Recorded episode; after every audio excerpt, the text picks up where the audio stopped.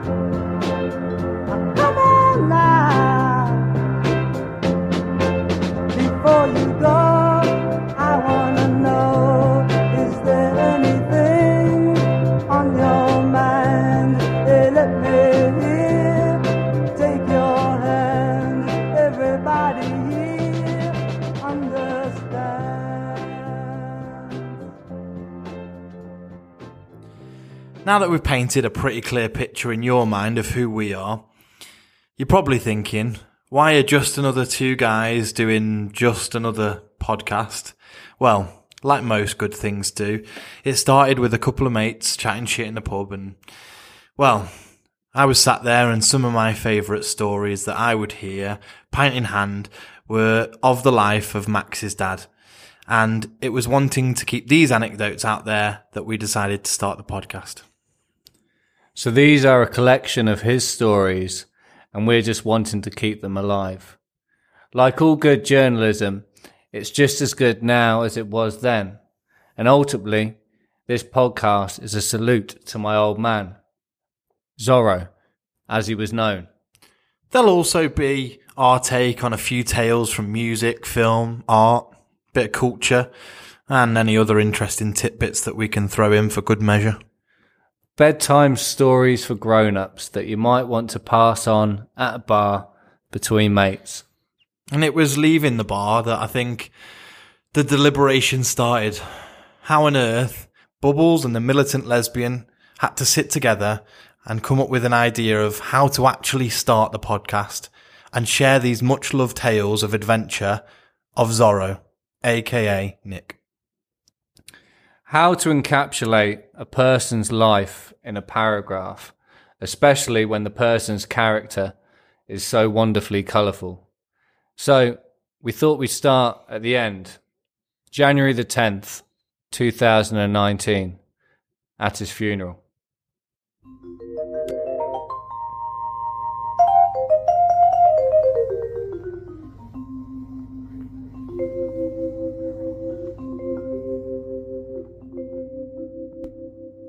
I've been told on many occasions that Nick had the intelligence to be whoever he wanted to be. Often writing his own court cases, his solicitors regularly commented on how he would have made an excellent lawyer. He had an exceptional knowledge of history and worked as a guide for a few years, escorting large groups of foreign tourists around stately homes and sites of historical significance for weeks at a time. He admired antiques, enjoyed politics, and was always searching for the truth in the world. He would speak eloquently about war, religion, philosophy, and historical icons such as Steve Biko. As soon as my dad became focused and passionate about a subject, he was like a dog with a bone and was unrelenting in his pursuit of mastery and perfection. As you will come to know, he wrote his own magazine and did so more often than not throughout difficult times of chaos. He produced this magazine in a small town where there was a social stigma even writing about the subject matter was prohibited. He was the advertising, the sales, the designer, and the reporter. He wrote incredible stories of incredible journeys that most people could only dream about. Within the industry, the magazine was legendary, each one a collector's item that people still reminisce about to this very day on social media platforms. It was labelled as the real OG magazine of the cannabis world. He accomplished that by himself which is quite an extraordinary feat. His knowledge and passion for the subject meant that he was revered and respected in the industry. Filled full of notable characters, he would sit at the exclusive legends table, a sort of who's who of the pot scene's socialites and connoisseurs, during the High Times Cannabis Cup. Furthermore, he played a huge part in facilitating the first non-Dutch, non-American strain to win top gong at the annual competition.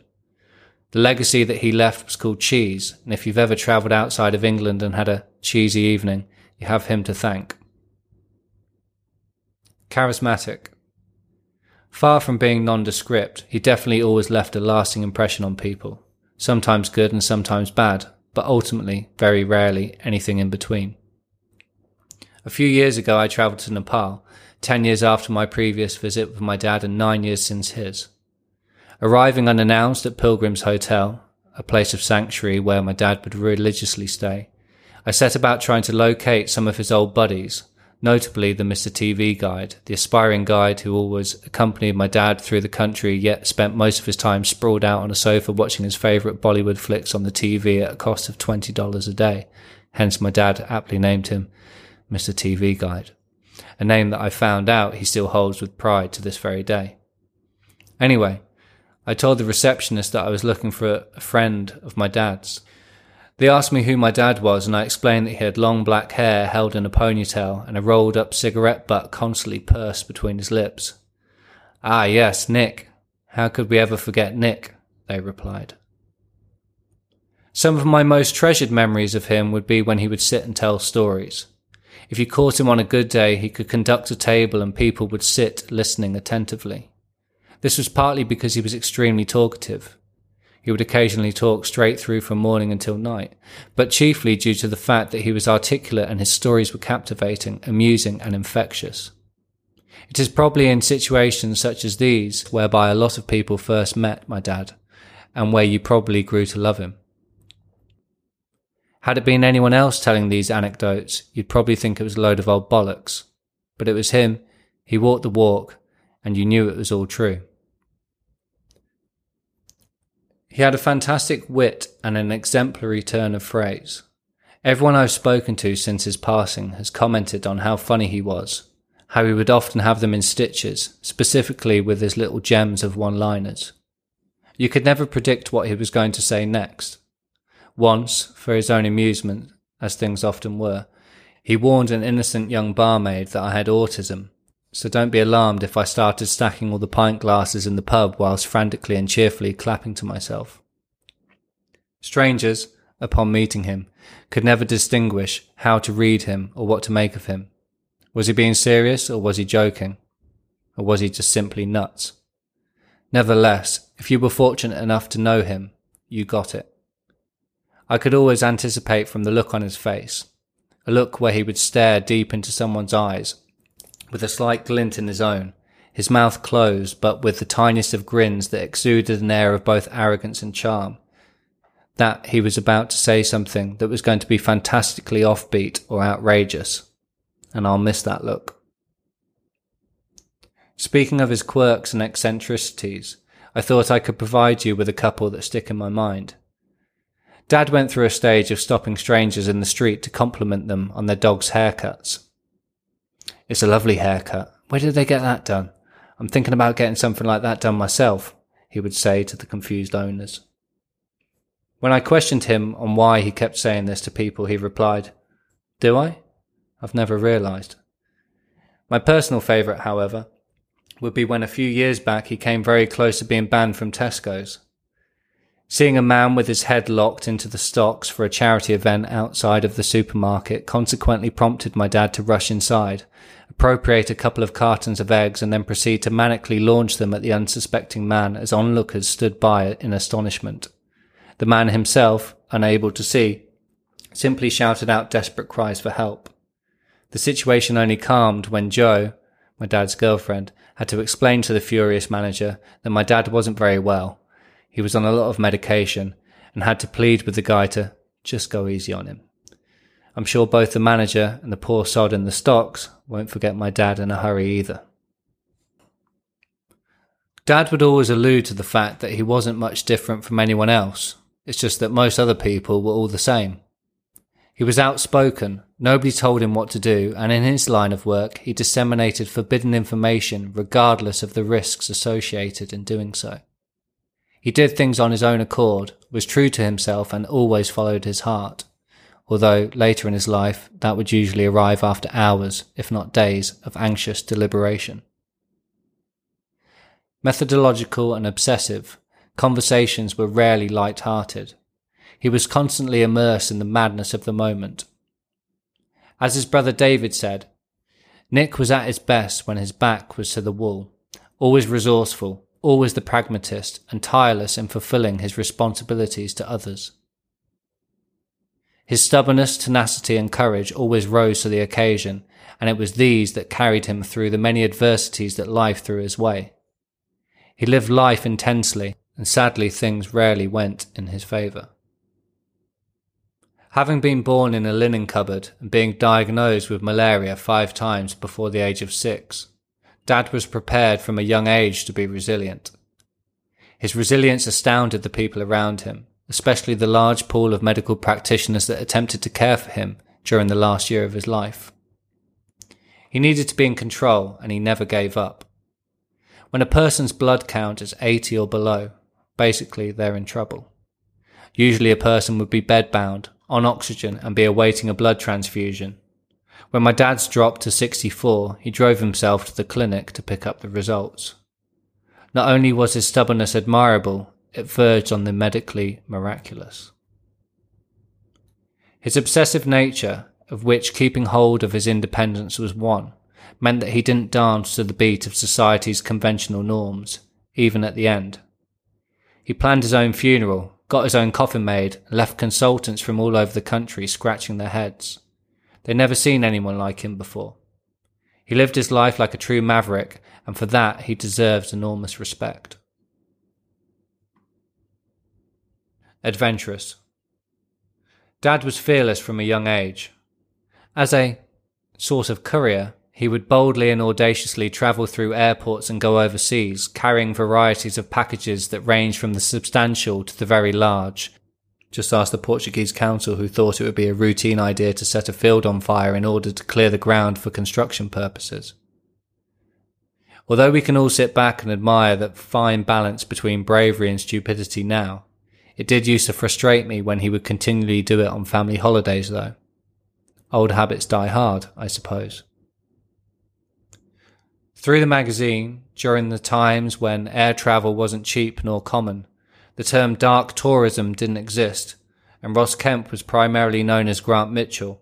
He visited weed farms in Ghana, equatorial West Africa, crossed Kashmir during a time where Pakistani and Indian armies were exchanging artillery fire, had a dance with dysentery in Goa, and went to Malana on a quest to find the best charas in the Himalayas. Furthermore, he hung out with traffickers and reported on the sex tourism trade in Gambia and Senegal. He visited the Rif Mountains in Manali, ate goat bollocks with a bunch of Bedouin gangsters, and got stoned before diving with a great white shark in South Africa. Crowds of hundreds watched on captivated as he was instated as an honorary sadhu at the holy festival of Shiva, Pashupatinath, by going toe to toe, smoke for smoke, with a naked, ash smeared, high ranking Baba. He visited the tribal areas of Afghanistan where there was no policing, lots of Kalashnikovs and gun shops, marijuana plantations, and was home to the Taliban and the heroin trade. Whilst there, he stayed in the house of people who had, over a minor altercation, just murdered eight members of their next door neighbour's family. Under his recurrent alias of Zorro, and on an investigative trip to unearth one, what was in this seemingly dirty and contaminated substance named soap bar, and two, who was producing it, Dad spent time in Morocco with Crazy Joe and Mr. Big. Needless to say, these nicknames weren't given ironically, and it was a bit of a nail biter, but ultimately he managed to get the information he wanted before they arranged for him to disappear. Duly, the article proved instrumental in the soap bar price crash, and he was afterwards warned in no uncertain terms by Mr. Big to never to return to Morocco. There isn't many, if any, people who could have claimed to have experienced these things. Nick, my dad, was cultured, colourful, rare, and, lending a quote by his friend Kenny, was one badass motherfucker. He grew up in the late 60s, early 70s, in the shadow of the hippies and at a time where youth battled against the forces of old and evil. The verse of, Come mothers and fathers throughout the land and don't criticize what you can't understand was a lyric that spoke true with him. He connected with it and would often recite it to others. Essentially, he was born a hippie and could never shake that regardless of however much he struggled. It was just ingrained within him, in his heart, and he couldn't have been anything different. Dad had always been anti-establishment. When buying stamps, he would regularly notify the unassuming ladies behind the counter, pointing at a picture of the Queen's head.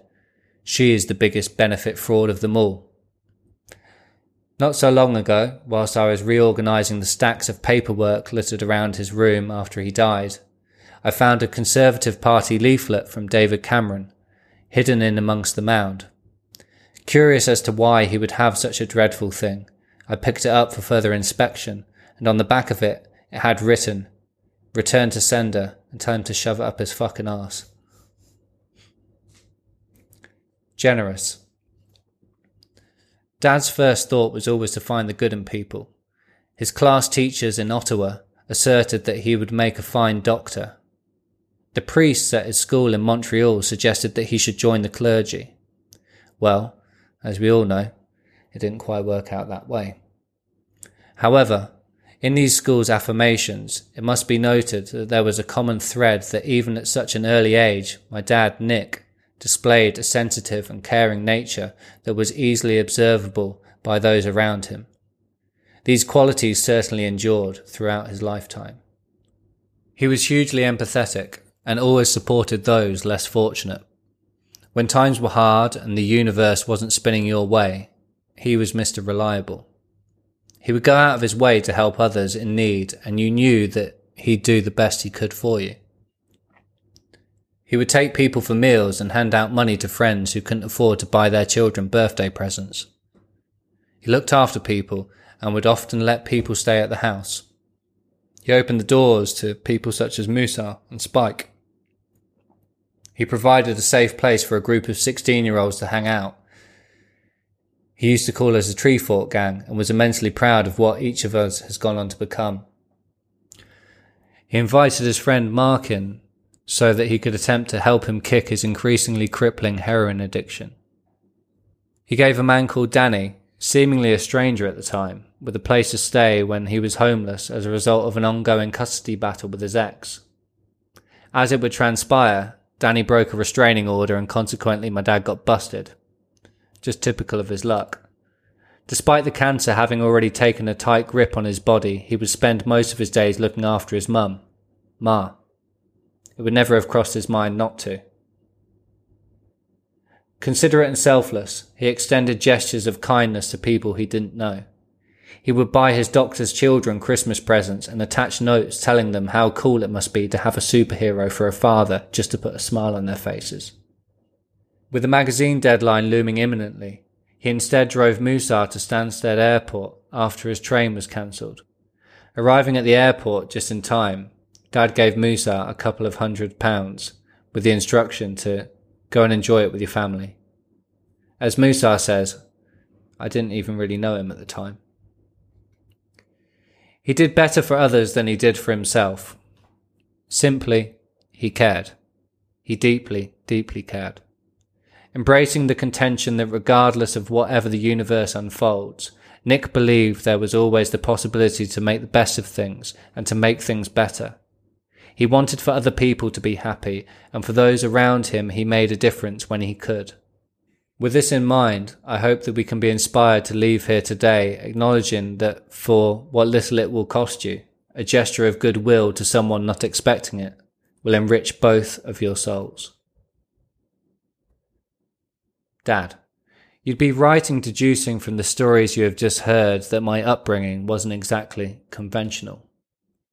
For example, on my eighth birthday, my dad took me to a somewhat, shall we say, avant garde festival to eat peanut butter sandwiches and hang out with a mob of fruitcakes and pie keys for the weekend. I couldn't remember asking for that. On the morning of my birthday itself, as the cold, damp mist settled on top of the ground sheet, I stuck my head out of the tent and was confronted by 200 people noisily marching through the field, naked, protesting for Greenpeace. As I said, it wasn't exactly conventional. Despite tales such as these, for which there are a few, he was everything a great dad should be, and more. He taught me how to ride a bike, he would carry me around on his shoulders. He would read me stories and tell me stupid jokes. He would show me magic tricks whereby the dog, Paddington, would fart out pound coins. He was there when I had nightmares. He took me to the animal shelter to play with the animals and to see our best friend, Baby the llama. He took me horse riding. He took me to the football, even though he could never get his head around a bunch of blokes watching other blokes chasing after a pig's bladder. But he did it anyway. He was there, and he made a difference. He had my ultimate love and trust. He saved my life. Twice. We would play cowboys and Indians for hours. We would play chess, drafts, pool, and Jenga. We would bake muffins. Okay, unbeknownst to me, they were secretly space cakes, but what is a kid to do? We would go on holidays to the beach. We would take long walks through forests and around hills and hollows. We would sit and watch movies such as Mrs. Doubtfire, Turner and Hooch, and Glory, all movies that were not only excellent, but taught values dear to him such as love, compassion, honour, and justice. He offered sound fatherly advice such as, drink your beer like a good boy, and don't date a fat chick because you look stupid, a little bit like the number 10. Although I didn't know it at the time, he gave me his last 400 quid before I left to go to China. He was always determined to pick me up, even when his health dictated he was in no fit state to drive. He fought immensely hard for me, to see me, and to provide that very special father son relationship that all children yearn for and deserve. Primarily, it was his mission to ensure that I felt loved. I did, and I do, and for that I'm eternally grateful. Having spoken to many different people who knew him, one thing stood unanimous in their offerings that I was his magnus opus, the sentiments of which could be seen penciled in his wishes. Describing where he wanted his ashes scattered, in Tintagel, the birthplace of King Arthur, he wrote, Max, Please scatter some of the ashes in the area under and around Arthur's statue, and then scatter a bit more up behind Arthur and onto the plateau that looks out over the sea and to the right, down the cliffs and along the coast. The plateau where Max and I sat, on the very last occasion that I walked up a hill, talking and talking and taking in the splendour of this very beautiful place. I think I will be very happy up there. What a spectacular view that was. And I shared it on that day, in the presence of King Arthur's statue high upon the hill overlooking the sea, sitting with the same little boy, known to me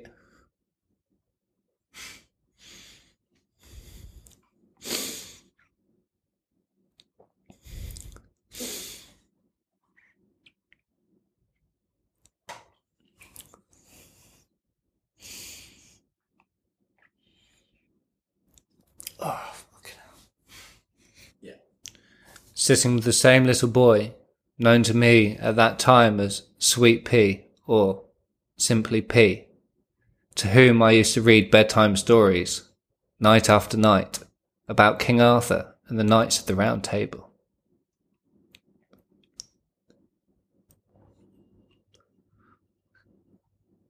We completed a circle that afternoon, Max and I.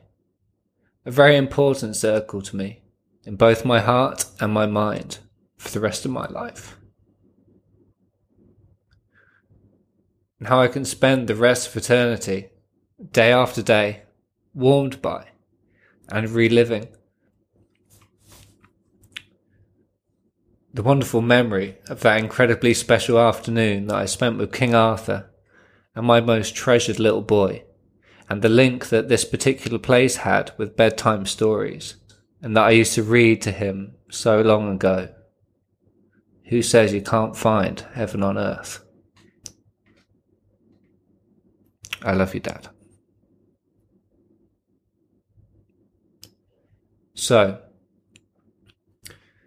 as we approach the end of this eulogy, and, as he would say, the long and short of it is, he was unique, an absolute one of a kind. Josiah, my dad's girlfriend's son, always maintained that everyone should meet Nick at least once, a statement of which I am sure you can all infer. With this in mind, us, as those who knew him well, we were the lucky ones. He wanted to leave you with a couple of messages. The first one is a famous song that he would like to share with everyone as a parting thought about how he always believed the world should be. The song's Imagine by John Lennon. Finally, in a way that I'm confident you may all agree is quintessentially him. He wanted to sign off with this message to you, his friends, and his family. Fuck technology, I'm out of here.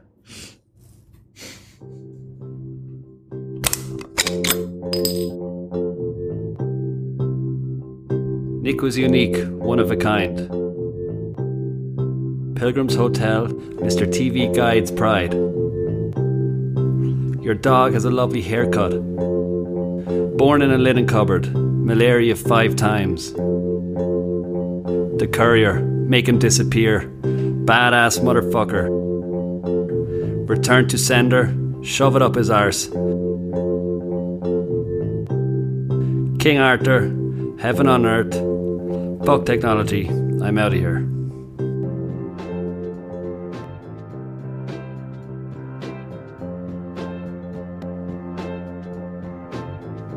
So if I asked you about art, you'd probably give me the skinny on every art book ever written. Michelangelo, you know about him. Life's works, political aspirations, him and the Pope, sexual orientations, the whole works, right? But I'll bet you you can't tell me what it smells like in the Sistine Chapel. You've never actually stood there and looked up at that beautiful ceiling, seen that. If I asked you about women, you'd probably give me a syllabus about your personal favourites. You may have been laid a few times, but you can't tell me what it feels like to wake up next to a woman and feel truly happy. You're a tough kid. And I'd ask you about war, you'd probably throw Shakespeare at me, right? Once more unto the breach, dear friends. But you've never been near one. You've never held your best friend's head in your lap, watch him gasp his last breath, looking to you for help. I'd ask you about love. You'd probably quote me a sonnet. But you've never looked at a woman and been totally vulnerable. Known someone that could level you with her eyes, feeling like God put an angel on earth just for you. Who could rescue you from the depths of hell. And you wouldn't know what it's like to be her angel, to have that love for her, be there forever, through anything, through cancer. And you wouldn't know about sleeping sitting up in a hospital room for two months, holding her hand, because the doctors could see in your eyes that the words visiting hours didn't apply to you. You don't know about real loss, because it only occurs when you've loved something more than you've loved yourself. And I doubt you've ever dared to love anybody that much. And look at you. I don't see an intelligent, confident man. I see a cocky, scared, shitless kid. But you're a genius, Will. No one denies that. No one could possibly understand the depths of you. But you presume to know everything about me because you saw a painting of mine and you ripped my fucking life apart. You're an orphan, right? You think I know the first thing about how hard your life has been, how you feel, who you are, because I read Oliver Twist? Does that encapsulate you? Personally, I don't give a shit about all that because you know what? I can't learn anything from you, I can't read in some fucking book. Unless you want to talk about you, who you are, then I'm fascinated. I'm in. But you don't want to do that, do you, Sport? You're terrified of what you might say. Your move, Chief.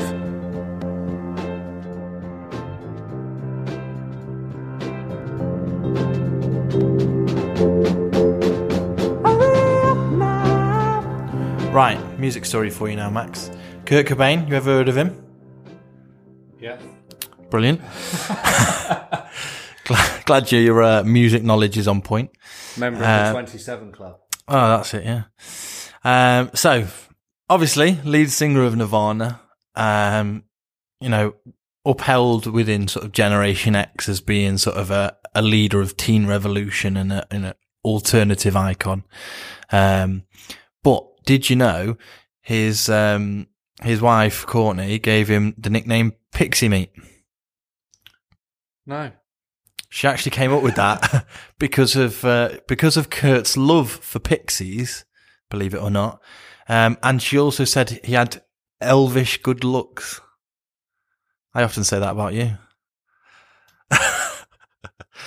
um, It's better than any lesbian. well, yeah, you have to be fair.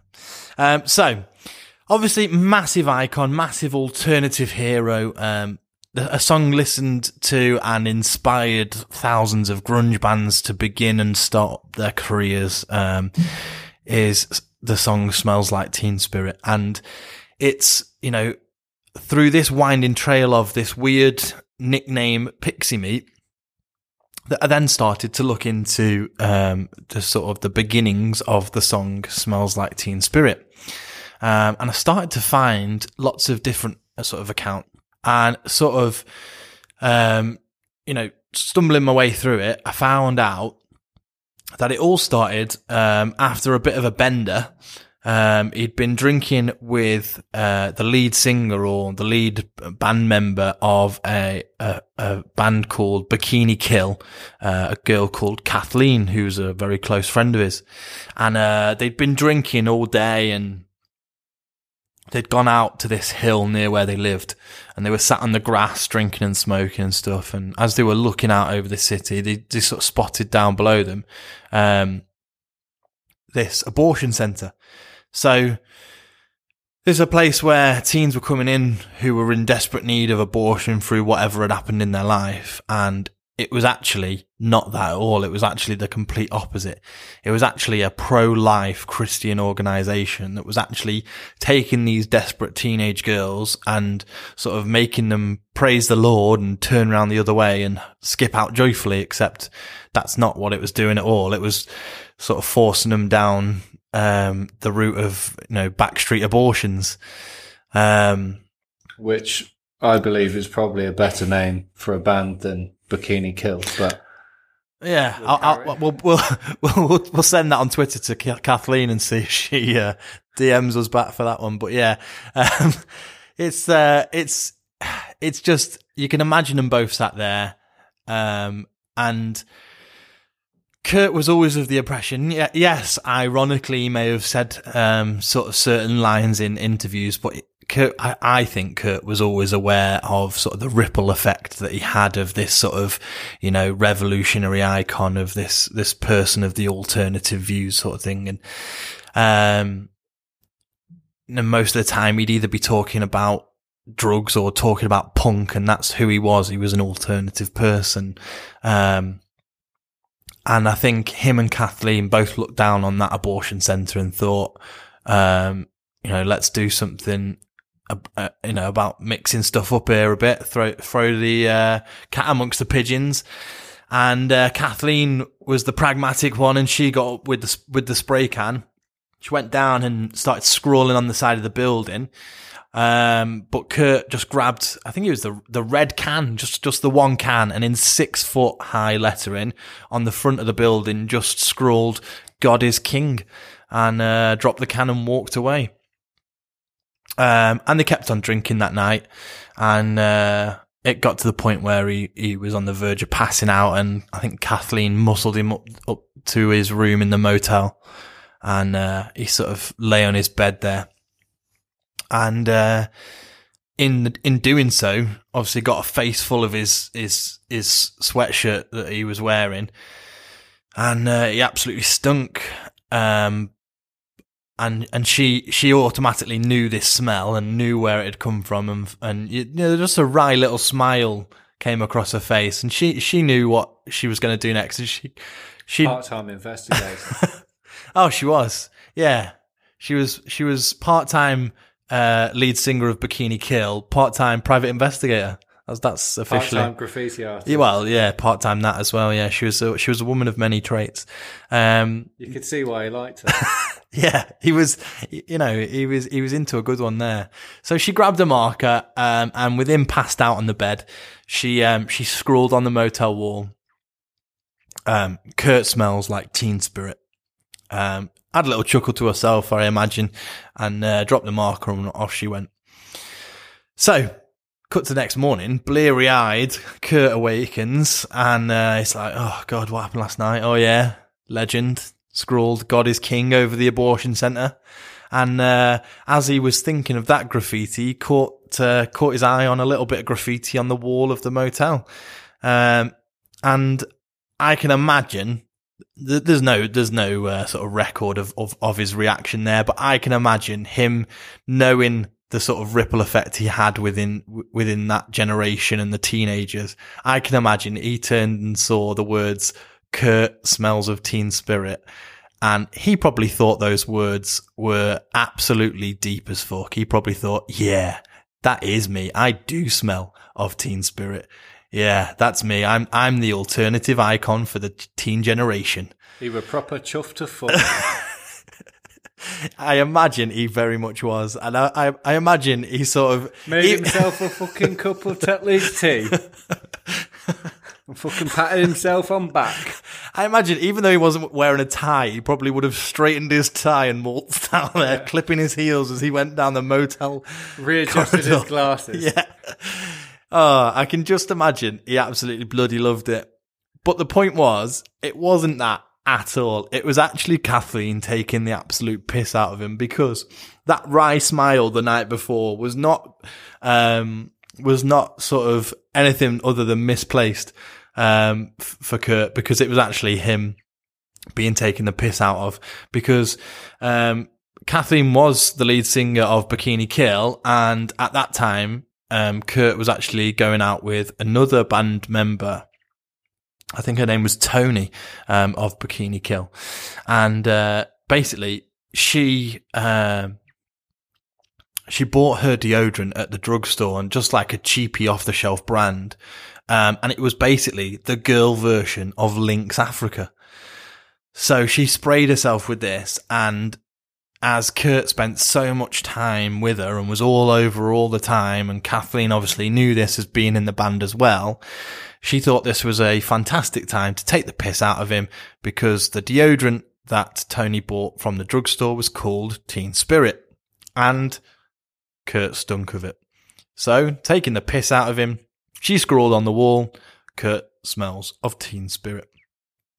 And yeah, I don't, I, I don't know with it, with all the stories and all of the interviews I've looked at. I don't ever know if Kurt actually knew that was the uh, the truth behind it. But it did come to uh, it did come to him asking Kathleen if he could use it. She said, "Yep, go ahead," and uh, they they began going with it. And actually, it, the song itself came from a riff that Kurt made uh, the other band members play, and uh, they all hated it to start off with. And he made them he made them play it for an hour and a half over and over again. And a bit like uh, Stockholm syndrome, they ended up uh, loving it. They slowed it down a bit and they went for it. And uh, yeah, the name stuck. Smells like Teen Spirit. That's where the name comes from. So this sort of icon of alternative rebellion based his most popular song on smelling like little teenage girl. Yeah, that is basically it. And uh, although you can't unpick it from the lyrics itself, the um, actually I've I've looked through so many different sources, and um, there is no one that can pin down, even from interviews with Kurt himself, what the lyrics mean. He's exaggerated. He's I thought you were going to say what he smelt like. well, no, no. I think he smelt of girls' deodorant, of little teenage girls' deodorant. Yeah, is what what the uh, the crux of the story is. But yeah, I, he's exaggerated details. He's gone off on tangents. He's told so many different versions of it that actually no one has an idea. And I think the last parting phrase that he gave was that it doesn't matter what it means. It's alternative. You know, that's that's its thing. It's it's its meaning is what it is, and that's that's what he left it as. I think. So yeah, maybe it all means that it's good to smell like a little teenage girl. Well, did you know that Kurt Cobain actually suffered from chronic stomach problems? So actually, probably just smelled like the shits. Maybe that's why Kathleen left in a hurry. or maybe that's why Courtney killed him. All oh, them bloody bed sheets she went through. Rumors.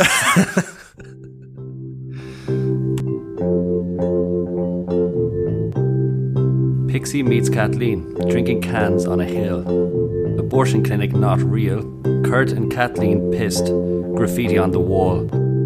God is king. Kurt passed out and stinks. Stinks of teen spirit. Or does he shit the bed? Backstreet abortions. Bed shitter. Backstreet abortions. Bed shitter. Bed shitter. That's bone. And the lettering is something called Silian Rail.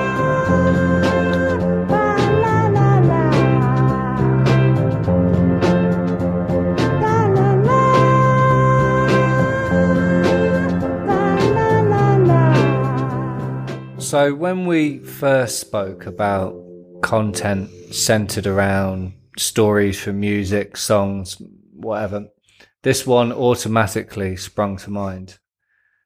Usually your mind would kind of swing towards some sort of uh, obvious tale of rock and roll debauchery. Uh, Led Zeppelin and the Shark's Head or the Thai government having to call in the military to escort Billy Idol out of some hotel, something like that, you know. Uh, but I thought I'd go with something a little different as the story sort of fits with the episode's theme, kind of carrying the torch for those that have passed, if you will. You're such a morbid cunt. Yeah, I know, but uh, I'll, I'll I'll make it light-hearted next time. yeah. If uh, Jerry Lee Lewis marrying his thirteen-year-old cousin is light-hearted, I, I don't know. Uh, America, hey. God bless him. anyway, my story this week is about a geezer called Victor Deme. And uh, probably like the majority of people who have actually heard of this guy, Victor Deme, I came across him by accident and uh, he was being sampled by some French DJ. A mate of mine had it on in her car and I was instantly drawn to this guy's voice. It was incredible. Um, this French DJ, apparently it was some bloke called Synapson, and uh, a quick Google search later, and uh, I managed to pull up the original sample, which was Victor Deme, Djon Maya. And as soon as I watched the video, I had so many questions that I wanted to find out, like, what language is this? Where the fuck does he live? Because it looks pretty grim and bleak to me. Uh, who the hell is this dude? Is he slightly deformed? Uh, basically, what's his story? Uh, so I set about putting my uh, criminology degree into action, and uh, I knew that bad boy would have to come in handy one day. All right, And, don't show off. uh, well, you know, it's uh, 30 grand's worth, mate. So uh, you got to fucking play it out. And uh, this is it. So, yeah, Victor Deme was uh, born in Burkina Faso, which is one of the, the poorest countries in the world. And uh, it's not to be confused with Bikini Kill, uh, that famous grunge band that influenced Kurt Cobain so much. Although Kathleen has apparently, allegedly, um, been uh, appointed as the leader of Burkina Faso. So I don't know if that has any ties to it. Well, from the sounds of it, it's pretty lawless anyway, so it wouldn't surprise me if uh, if Kathleen was. But uh, anyway, it's it's sandwiched in between Mali and Ghana. A nice sandwich to have. Ah, the old Marley Marley Garner banana. Yeah, like yeah, that. yeah, yeah, yeah. I prefer a Cuban, but you know. Um, anyway, his dad was a tailor and uh, a stylist, and his mum was a popular singer in the small town in which they lived, and she worked sort of singing for small events, kind of like a, a wedding singer, working men's club entertainer type, you know oh, Yeah, yeah. the ones that kind of throw on a couple of sideburns and pretend they're Elvis, you know. Although I don't think I imagine she looked very convincing with a pair of sideburns and a nice, sure. fully dressed. she looked fucking beautiful. Oh, she did. Anyway, this is what inspired him from an early age to to become a singer. Um, after trying to make it in the music industry, basically, he was always told that he was he was too ugly to ever make it big, and he ended up moving uh, to the Ivory Coast to work for his father in the tailor shop, and uh, he'd stay there for, for for quite some time. And uh, whilst he was there, he would sing sometimes in like a small local club, or he'd even sort of front uh, an orchestra, which was semi-famous. And uh, again, during that time, he thought he had a record deal, but uh, it was never released. When I was researching this, uh, Victor Deme didn't want to comment on the guy. Um, I assume that's because the guy's a wanker. Yeah, probably sounds it. It sounds like he's having a pretty tough time so far. yeah. Well, it gets it gets worse. Does it? Yeah, and better, okay. but then All right. worse again. As all sto- as all stories do.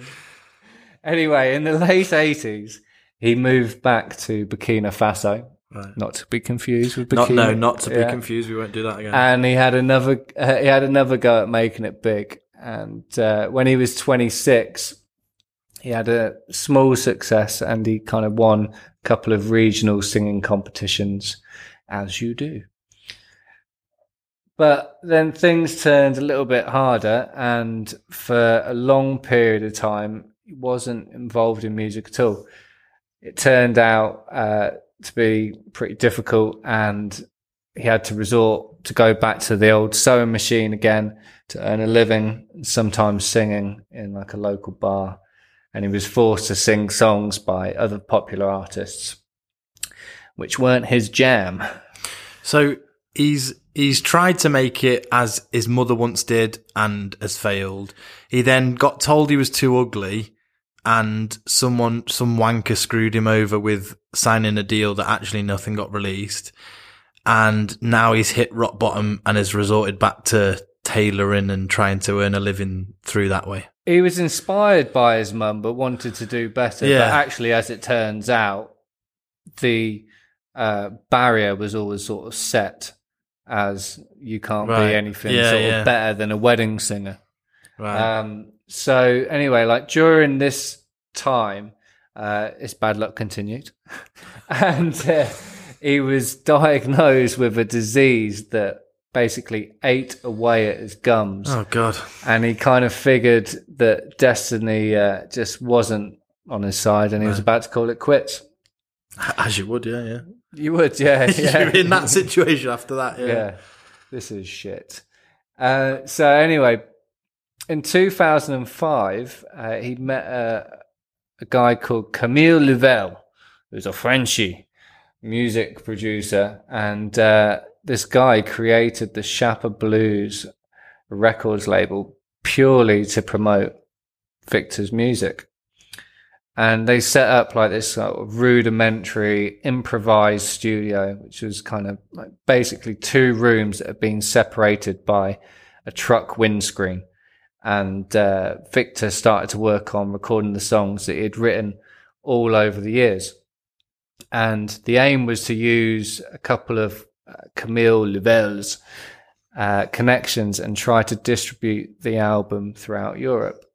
So anyway, after 30 years of trying, good old Victor was uh, reborn. And in 2008, his self-entitled album, Victor Deme, peaked at 70 odd in the French charts. The album included the song Djon Maya. At the time, he was really and truly living the blues. He was 45. His wife had died a couple of years back, and he was raising most of his kids in some shithole slum that had no water or electricity. Anyway, so off the back of that record, he finally achieved that bit of fame and recognition that he'd always wanted, but was always told that he was too ugly to gain.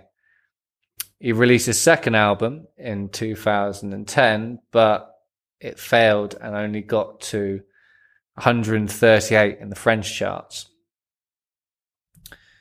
Then, in 2014, Synapson, that French fellow we were talking about earlier, Oh yeah, yeah. yeah, he sampled Djon Maya. The song got to number 12 in the French charts, and this catapulted our mate Victor into a wider audience. After that, he held concerts in London, Berlin, Paris. His talent was being recognized. He was building up a fan base. His long term life dream was coming true. He'd finally made it. And there was huge anticipation regarding his up and coming third album throughout like, the world music scene.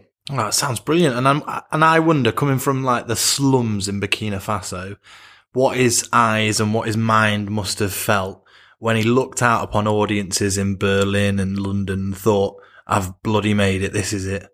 Well, I've seen the video of him looking out the fucking window of, of this car in Burkina Faso, so I can only imagine they were much larger. They Yeah. were bloody big then. Yeah. Anyway, in 2015, so a year Yeah. after uh, the French fella, Synapson, shot him to fame, he caught malaria and he died in his hometown in Burkina Faso. And his third album was released posthumously. All right. I see what you mean about it going down and down and up and then down again. Bloody hell. So, when oh, it's bad to laugh, isn't it? But Oh, yes.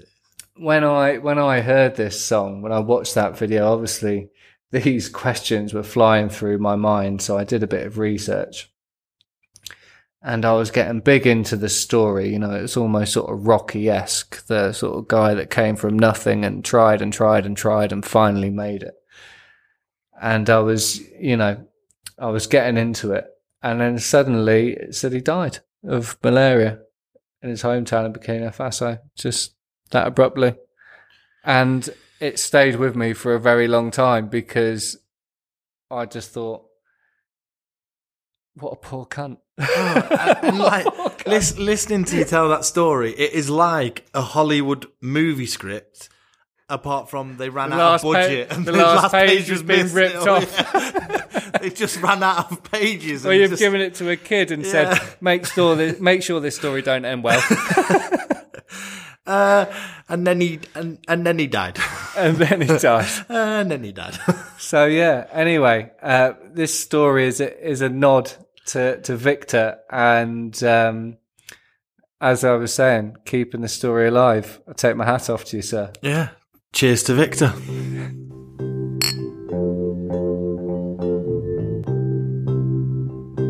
Victor Deme, Burkina Faso. Not Bikini Kill. Mother dressed like Elvis. Was told he was ugly. Son of a tailor.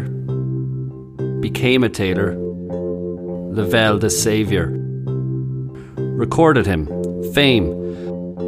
Back to the machine. Along comes Synapson. London, Berlin, Paris. Mother dressed like Elvis. Died of malaria.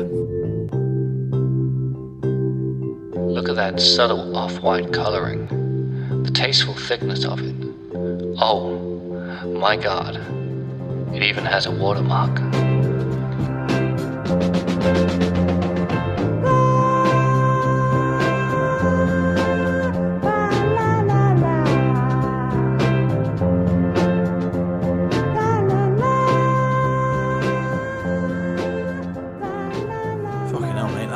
That last story ended a bit abruptly, didn't it? Yeah. So, uh, well, talking of abrupt, uh, I saw something the other day that, that amused me and I thought that I'd share that with you. It's, uh, it's just a little quip off, off the pages of, of the W.H. Smith Wikipedia page, no less. Very cultured of you. Yeah, well, that's a type of uh, material that I'm I'm reading nowadays. Highbrow shit. and uh, so we were in the car, and uh, I was wondering, what the fuck does the WH stand for in the high street retailers? WH Smiths. All right. Yeah. So it turns out that it stands for Henry Welton Smith. All right. That's quite fascinating, isn't it? Yeah, it's brilliantly fascinating. Yeah, Thanks yeah. for that. That's the end of the story. All right. No, so, so, so I was scrolling through and uh, went down, and uh, obviously you get all the subheadings, controversies. I thought I'd have a little bit of look at that. You know, what are the controversies of W. H. Smith? So I- is it the price of the uh, Maltesers as you check out? you would think, Yeah. but actually, on the nineteenth of June, two thousand and nine. W. H. Smith had to apologise after promoting a book on cellar rapist Joseph Fritzl as one of the top 50 books for dad as a Father's Day gift. well, yeah. Now, as, as a fan of their Wikipedia page, I can tell you that they've got many, many shops. Oh. And not one of the people questioned putting that up. Right here, Darren. Yeah, yeah, that's it. Just under where it says books for dad. this book here about Joseph Fritzl. Yeah, yeah, that's it. Boss says put it there. the cellar rapist. Uh, It's almost go. as good as when Tesco's offer cucumbers for Valentine's Day, isn't it? Do you ever Yeah, see that special yeah. offer, fifty p? yeah. I mean, Ah. it's the. That, I mean, that's the gift that keeps on giving. Yeah. Surely, Well, who would have thought, eh? A story Yeah. about WH. Smith. bloody WH man. One for the dads. Cellar rapist. Love books. Love cucumber. 50p. Cellar rapist. 50p. Thank you for listening to the inaugural Son of Zorro podcast. You can find more content on the website www.sonofzorropodcast.com. There's artwork, photos, and a link to our Spotify where you'll find a selection of uh, tracks that we've been listening to this week, as well as the tunes featured in this episode. Please pass on the torch, keep the fire burning, and a la vida. A la it. uh.